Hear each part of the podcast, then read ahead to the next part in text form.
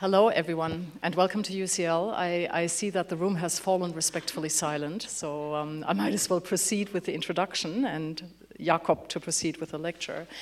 Um, it is a great pleasure to introduce Jakob. Jakob Stougaard-Nielsen is a lecturer in, the, in, Scandinavian literature at the School of European Languages, Culture and Society.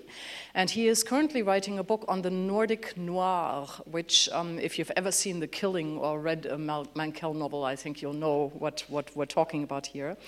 Um, he is uh, locally and nationally famous for his contributions to the theme. He has featured on the BBC Time Shift documentary on Scandinavian crime fiction, fiction uh, uh, a few years ago. And he is also the founder of the Nordic Noir Scandinavian Crime Fiction Book Club here in London. So there's really none better to talk to you about Scandinavian crime fiction and the end of the welfare state. Thank you very much, Susanna. And thank you all for coming. Thanks for the invitation to talk in the UCL Lunch Hour lecture series today.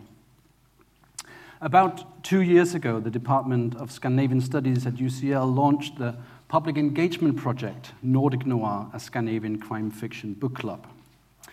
We were curious about the recent success of Nordic crime fiction in the UK, and we wanted to learn from readers, fans, translators, publishers, and authors what it was about the genre, the Nordic settings and characters that made these novels and TV series travel so far beyond the Nordic region.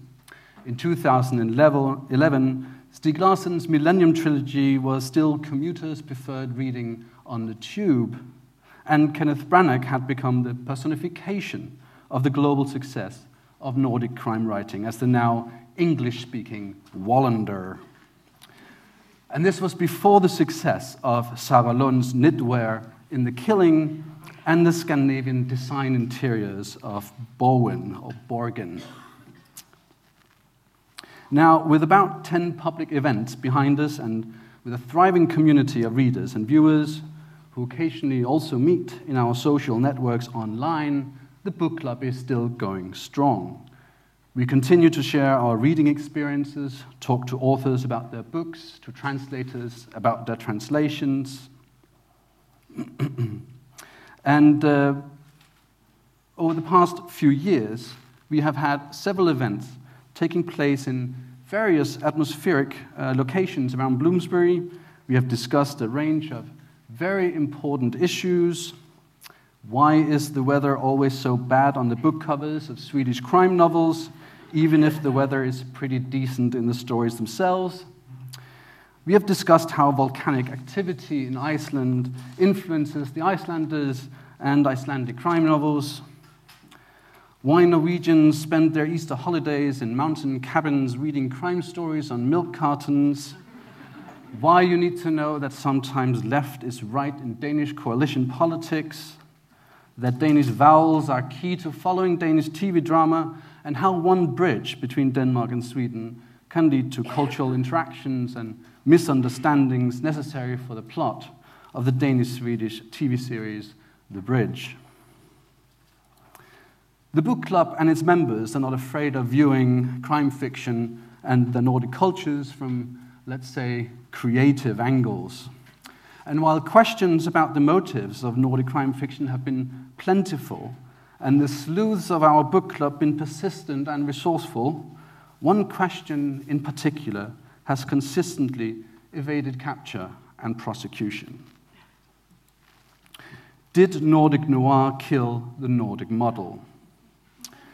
How is it that these peace loving, low crime, egalitarian, almost annoyingly happy universal welfare states of Northern Europe show such ingenuity in fictional accounts of horrific criminal acts, serial murders, police corruption, misogyny, xenophobia, broken families, lonely alcoholics, and a general incapacity of the welfare states to deal with social inequality, deviant behavior, and to provide for the personal well being of their citizens. In short, why is it that Nordic noir so obviously bears a grudge against the Nordic welfare societies?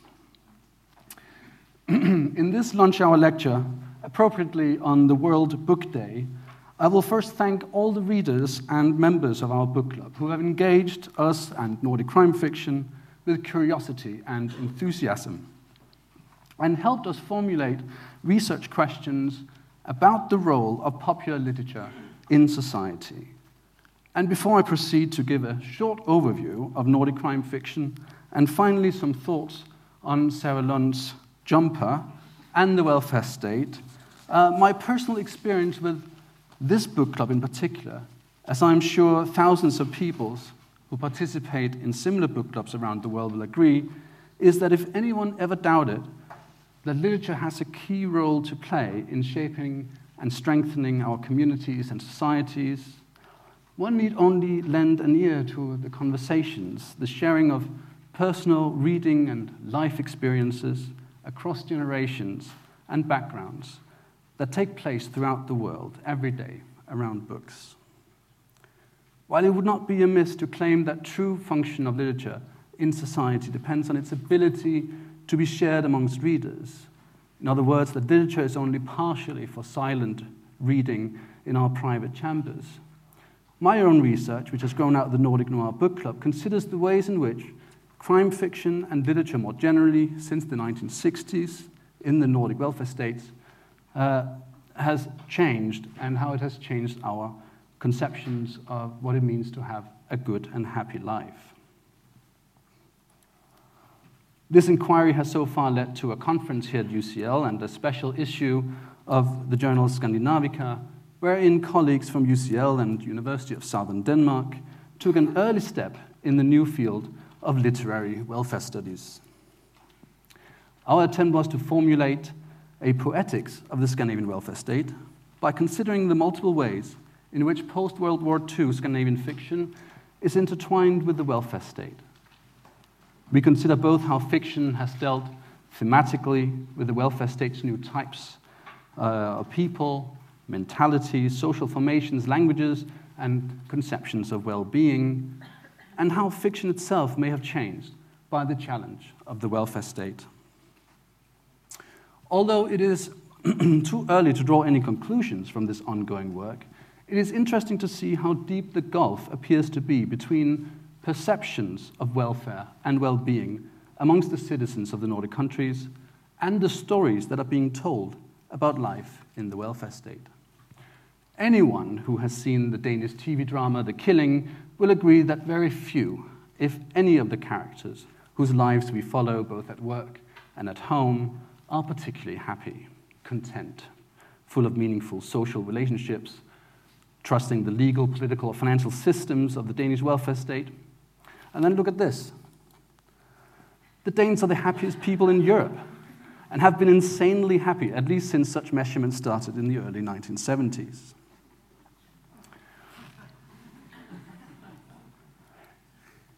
People have quite rightly been surprised by this, and when it was reported on the American TV show 60 Minutes back in 2008, the segment wondered how it can be that such a gloomy country, the home of miserable Hamlet, where people live on herring, beer, and cigarettes, could possibly be the happiest. Surely it would make one happier to live in, say, Italy, where at least the weather and the food is better. Or in a country where you didn't have to pay 50% of your income in taxes.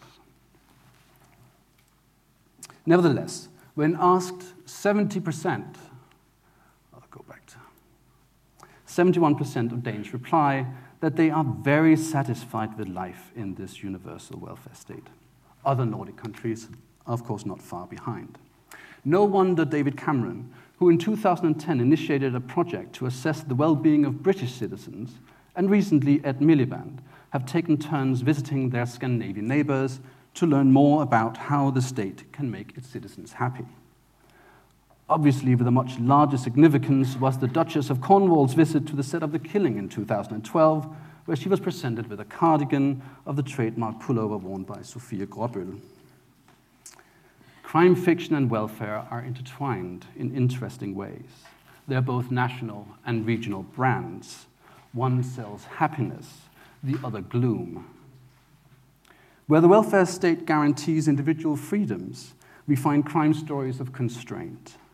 Where the state provides for the children and the elderly, we read stories about the failure of the state to empathize and care.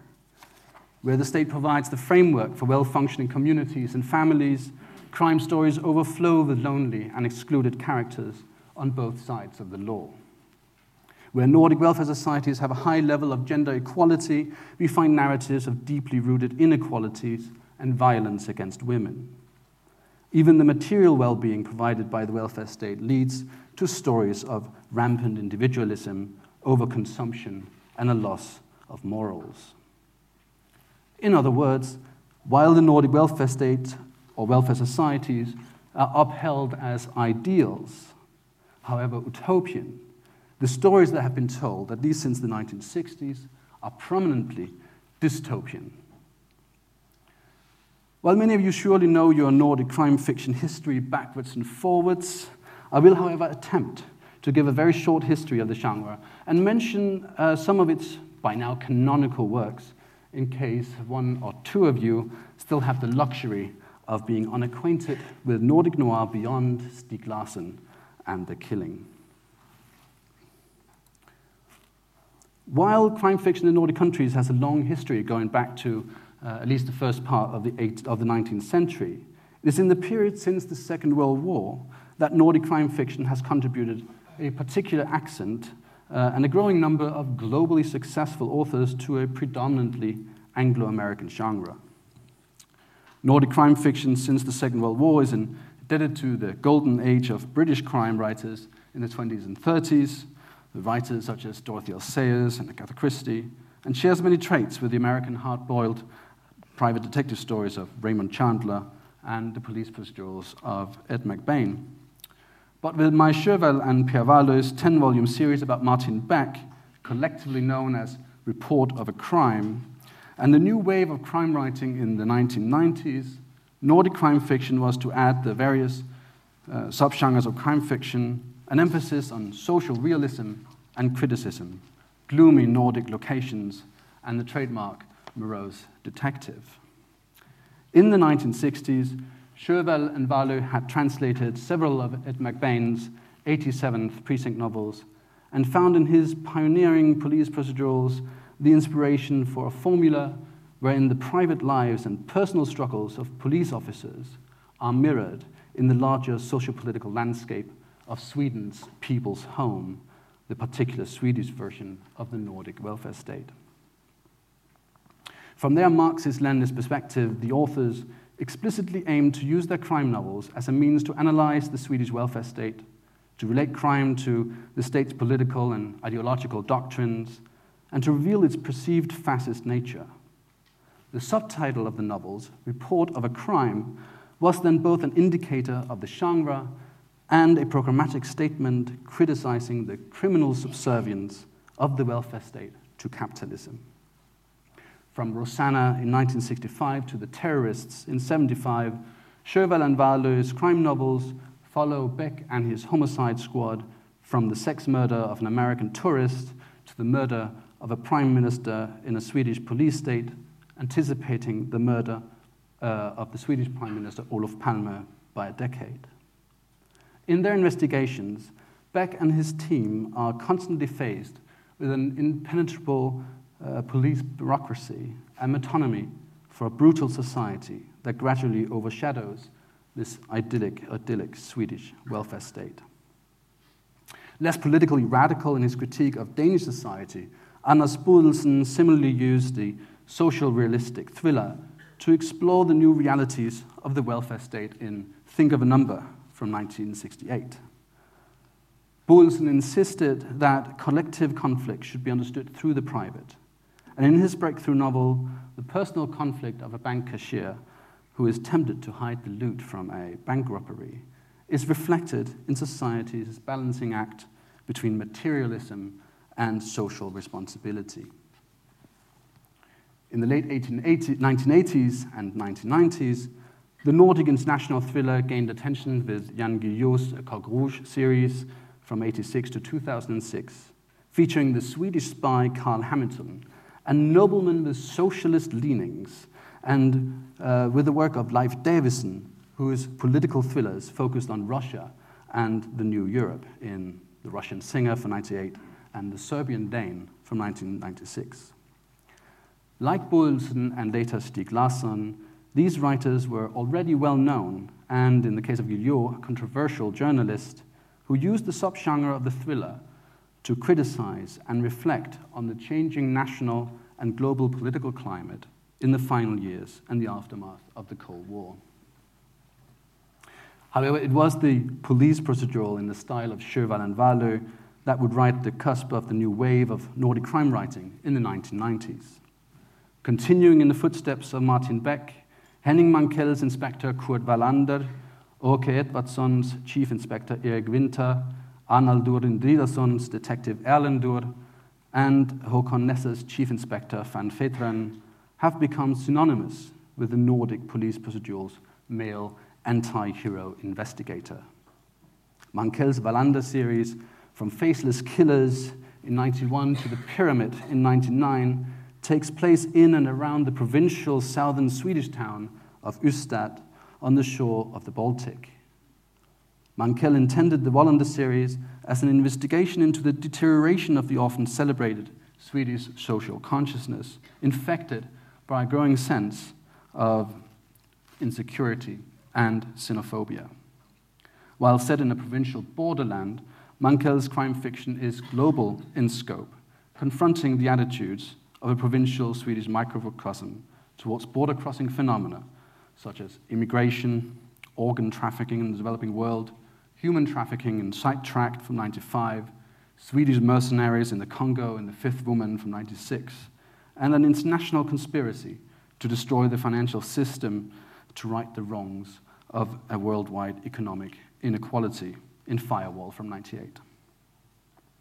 Rather than focusing solely on crimes and their investigations, Mankell's texts devote much attention to Wallander's thought processes, his poor habits, ailing body, and deteriorating relationships. With his psychological and bodily wounds, Wallander, throughout the series, becomes a complex reflector of a society unable to commit ethically and with solidarity to the challenges of a globalized world. Less explicitly critical of contemporary society and less interested in international affairs than Mankell's is Nesser's, Nesser's Van Veteren series from 1993 to 2003. As the setting in a fictitious country suggests, However, a recurrent theme that Nesser's crime fiction shares with several other Nordic crime novels is the abuse of women by men, most explicitly in Woman with Birthmark from 96. Although not exclusively writers of crime fiction and focusing to a large extent on the psychological and communal effects of crime, Kerstin Ekman in Blackwater from 93 and Karin Fossum in the series on Conrad Sejer, including Don't Look Back from 96, have similarly explored the geographical and cultural peripheries of late modern Scandinavia in internationally acclaimed crime novels. Ekman's Blackwater is a forceful account of environmental and communal starvation as a result of modernization and the rise of centralized welfare institutions.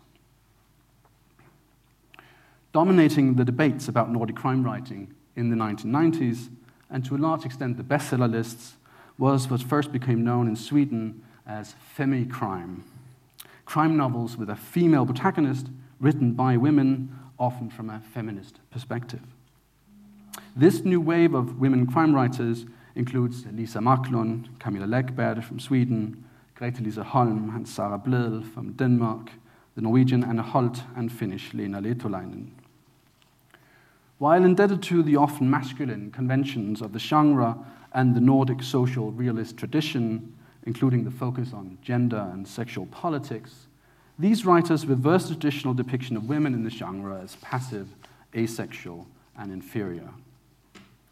From an explicit feminist perspective, Elisa Marklund's series with the journalist Annika Bengtzon, beginning with The Bomber uh, from 1998, recounts the struggles facing an ambitious female crime reporter, juggling family responsibilities in her everyday life in a male dominated world, while solving crimes that also include domestic violence. Violence against women, the corruption of the welfare state, and moral bankruptcy of, of capital are also central themes in Jussi Adler-Olsen's Department Q series, and Stieg Larsson's posthumously published international blockbuster, The Millennium Trilogy, published in Sweden between 2005 and 2007. While the global success of Nordic crime fiction in the new millennium is indebted to the unprecedented sales and global reach of these three novels and their later film adaptations, the Millennium Trilogy also shares a more local and critical interest in revising the culturally suppressed influences of right wing ideologies and the legacy of the Second World War on contemporary Swedish society, with novels such as Arne Dahl's Requiem, 2004, Gunnar Staalesen's At Night All Wolves Are Grey from 83, and Jo Nesbø's third Harry Hole novel, The Redbreast, from 2000.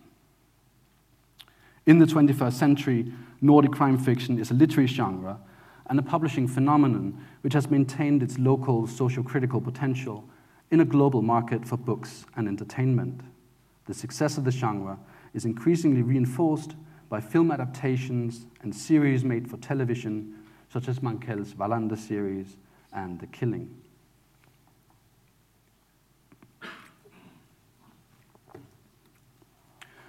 Nordic noir or Nordic crime fiction could be labeled welfare crime. On the one hand, as a consumer article now available from any supermarket or on TV every hour of the day, the reading and viewing of crime fiction is an activity which reflects the leisure activities and the patterns of consumption fit for a large section of society belonging to the middle class. Was it not for the welfare state, such books and TV productions made for the Danish public service channel would not be consumed in the rate and manner they are. They would probably not be written or produced either, as most of the authors had other, mostly white collar occupations before turning to crime. It appears that the most frequent prior occupation for crime writers is journalism. But there's also a growing trend of law enforcement personnel turning to fictional crime. One of the positive effects of a well functioning social safety net is that people are not so anxious about changing their job and careers, as the living standards of Scandinavians do not diminish considerably should they lose the security of their steady job while they wait for their crime novels to climb the bestseller lists. While welfare crime fiction is sustained by the material circumstances of the welfare state, it is, on the other hand, a genre which deals thematically and critically with the daily exploits and anxieties of the larger middle class and the limitations of the social and communal framework of state institutions.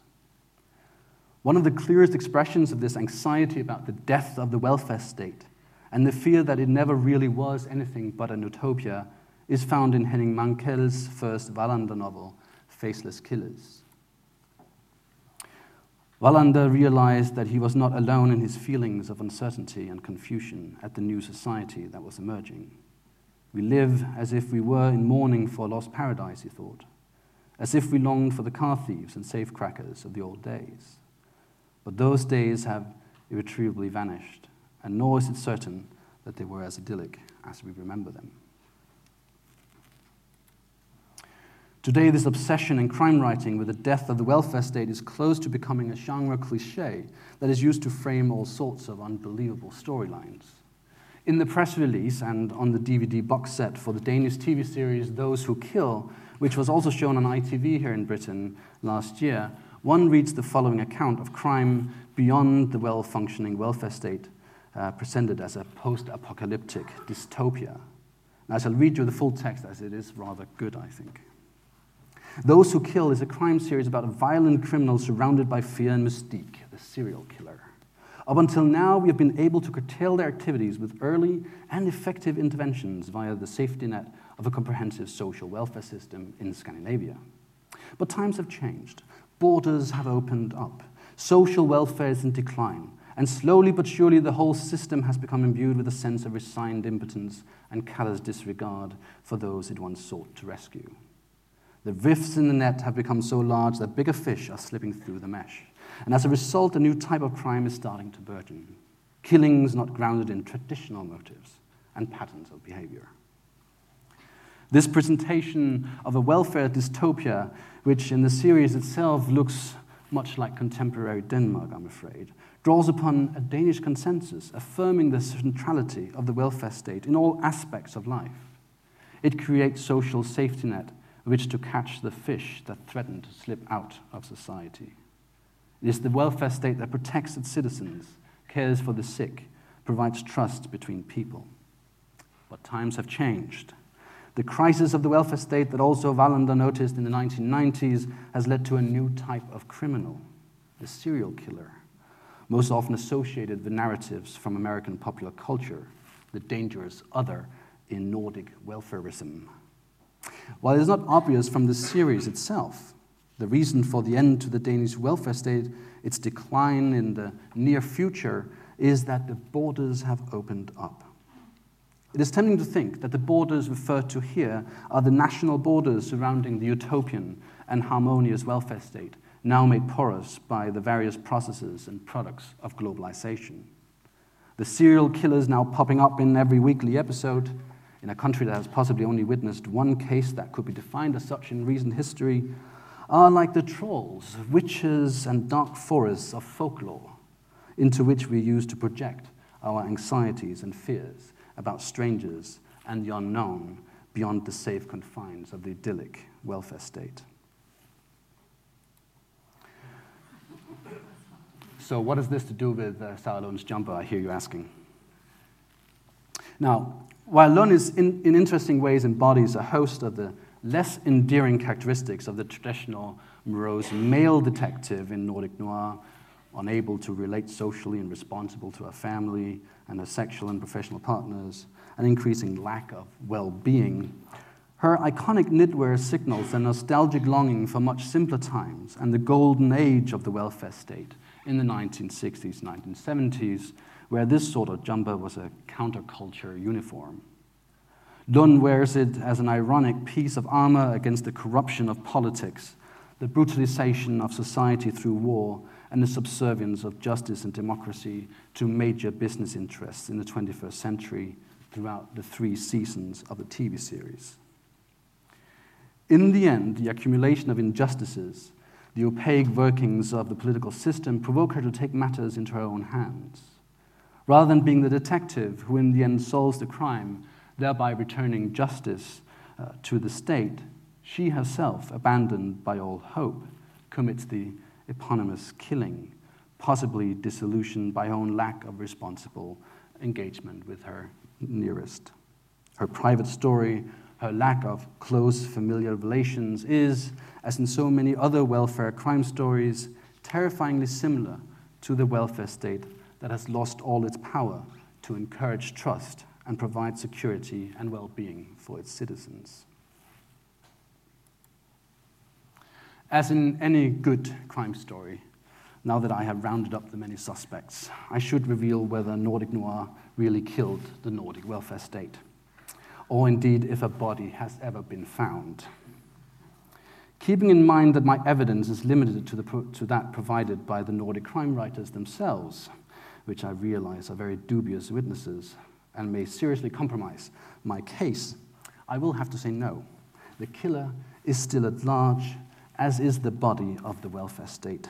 Stay tuned for a second season. Thank you.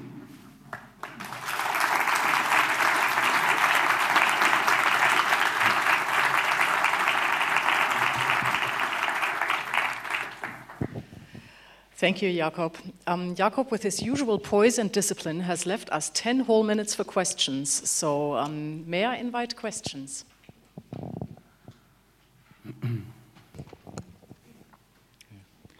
Uh, thank you very much for that uh, illuminating lecture. I just wanted to ask uh, um, I'm still not sure entirely what you mean by welfare crime. Do you have a definition for it to help me? I am looking for a definition. This is an early attempt to. Uh, welfare crime is often used in uh, reviews in Scandinavia as sort of uh, derogatory because it is not as exotic as Italian crime novels, where they have really exotic crimes. So, welfare crime is sort of run of the mill, everyday crime fiction.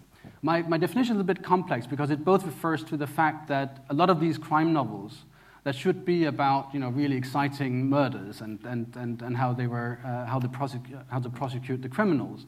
They are really about everyday life.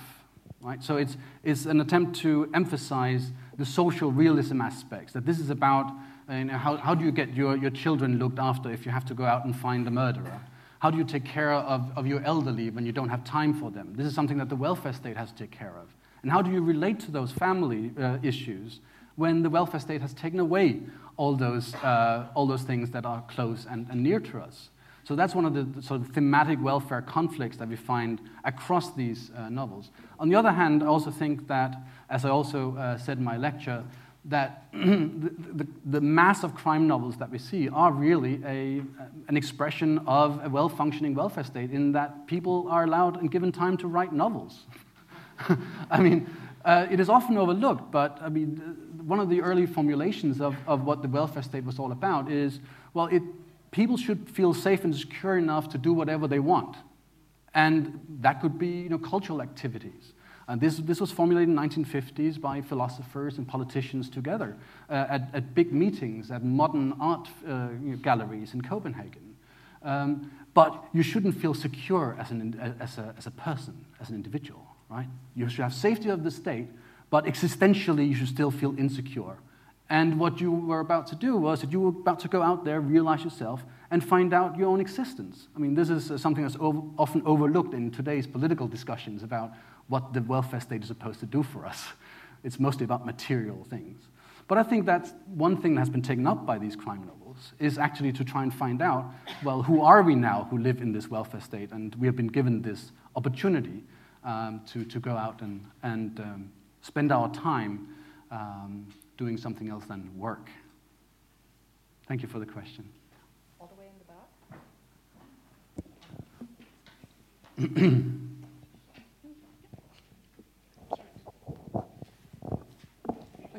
Um, given the explosion in Nordic literature uh, across the world, don't you think that it's potentially becoming a little bit more superficial? And that, dare I say it, the authors are just, you know, swimming with the tide and, and making money? Absolutely, I hope they do, because I mean, being an author is not an easy living. I mean, if you want to make you want to make money uh, writing books.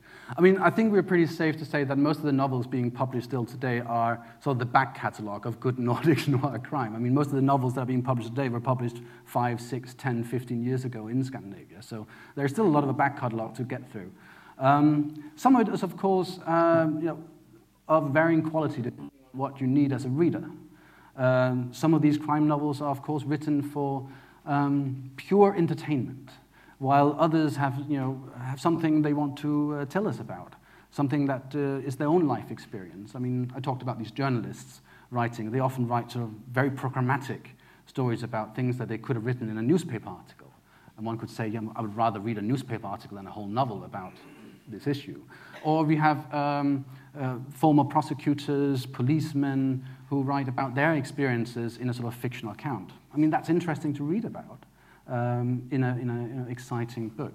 Uh, depends on what you are looking for as a reader, I think. And I think Nordic noir, as any popular genre, gives the possibility for one to find you know, a variety of, of stories for, for, for different situations.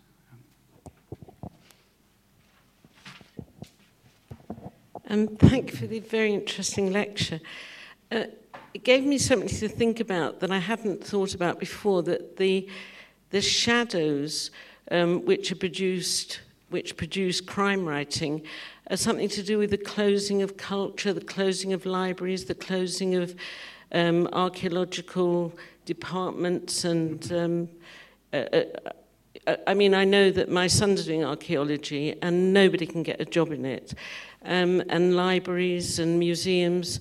Um, but the question I was going to ask before you put that in my head was do you think there'll be more crime writing about hospitals now we know about East Staffordshire?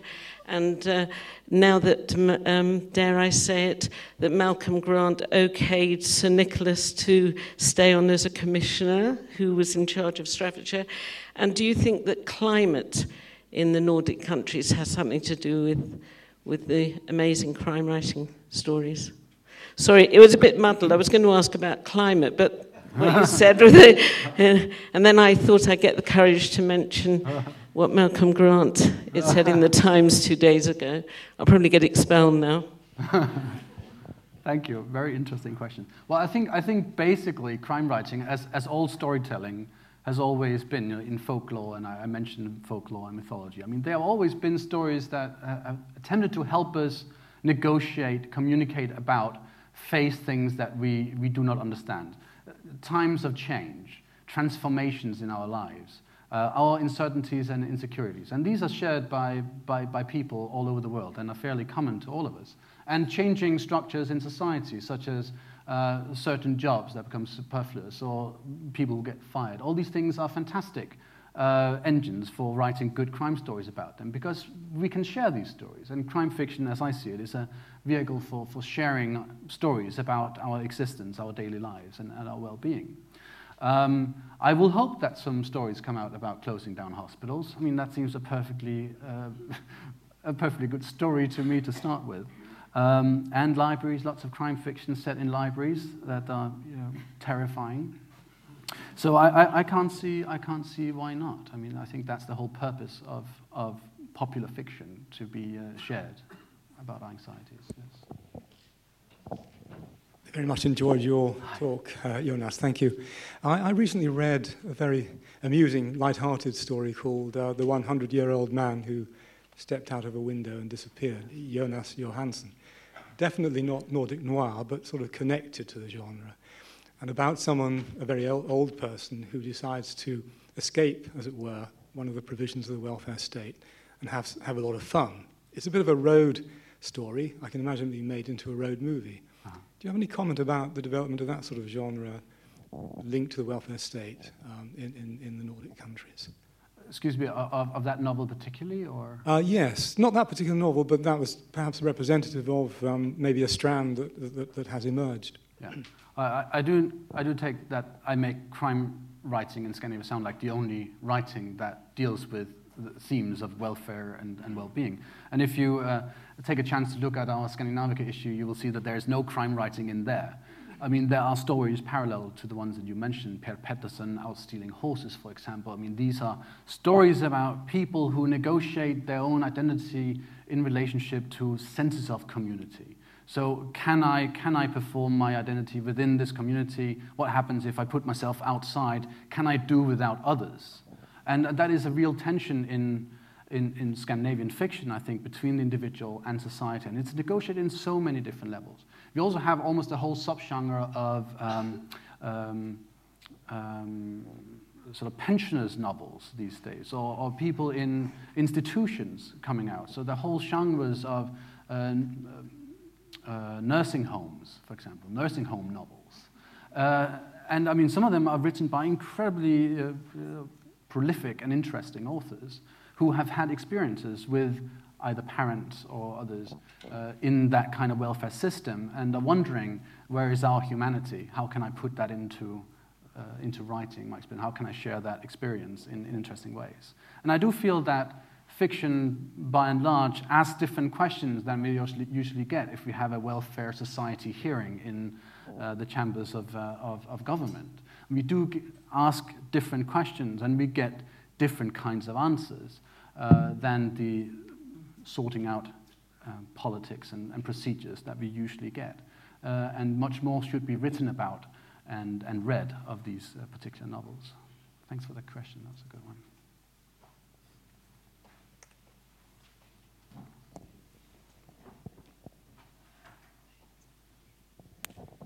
Thank you very much.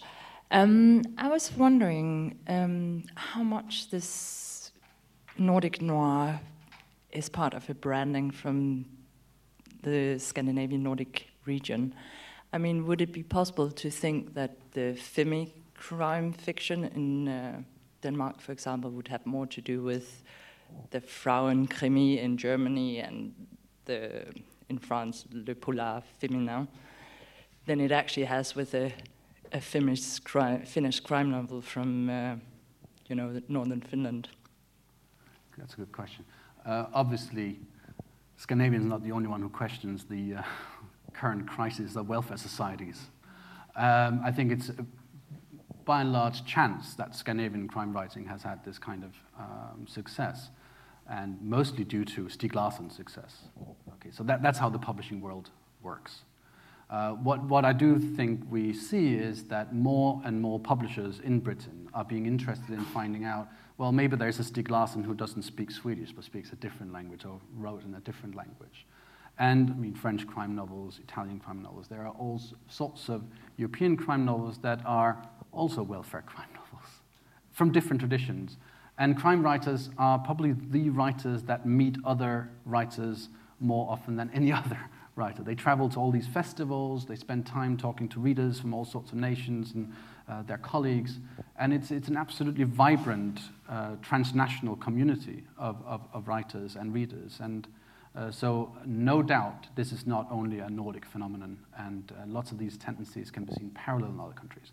There are, of course, some particularities to the Scandinavian context, which is how this literature, uh, how literature has been formed and um, acted with a particular historical development of welfare societies in a particular time. So all the, the, the, historical context, the political context are always different from country to country, which makes for even more interesting discussions across, across nations. Since we have, sorry about that, but since we have a large class descending upon this lecture theatre in exactly four minutes, I need to draw these proceedings to a close. Can I thank you all for coming and for your questions, and thanks to our speaker for a riveting talk. Thank you.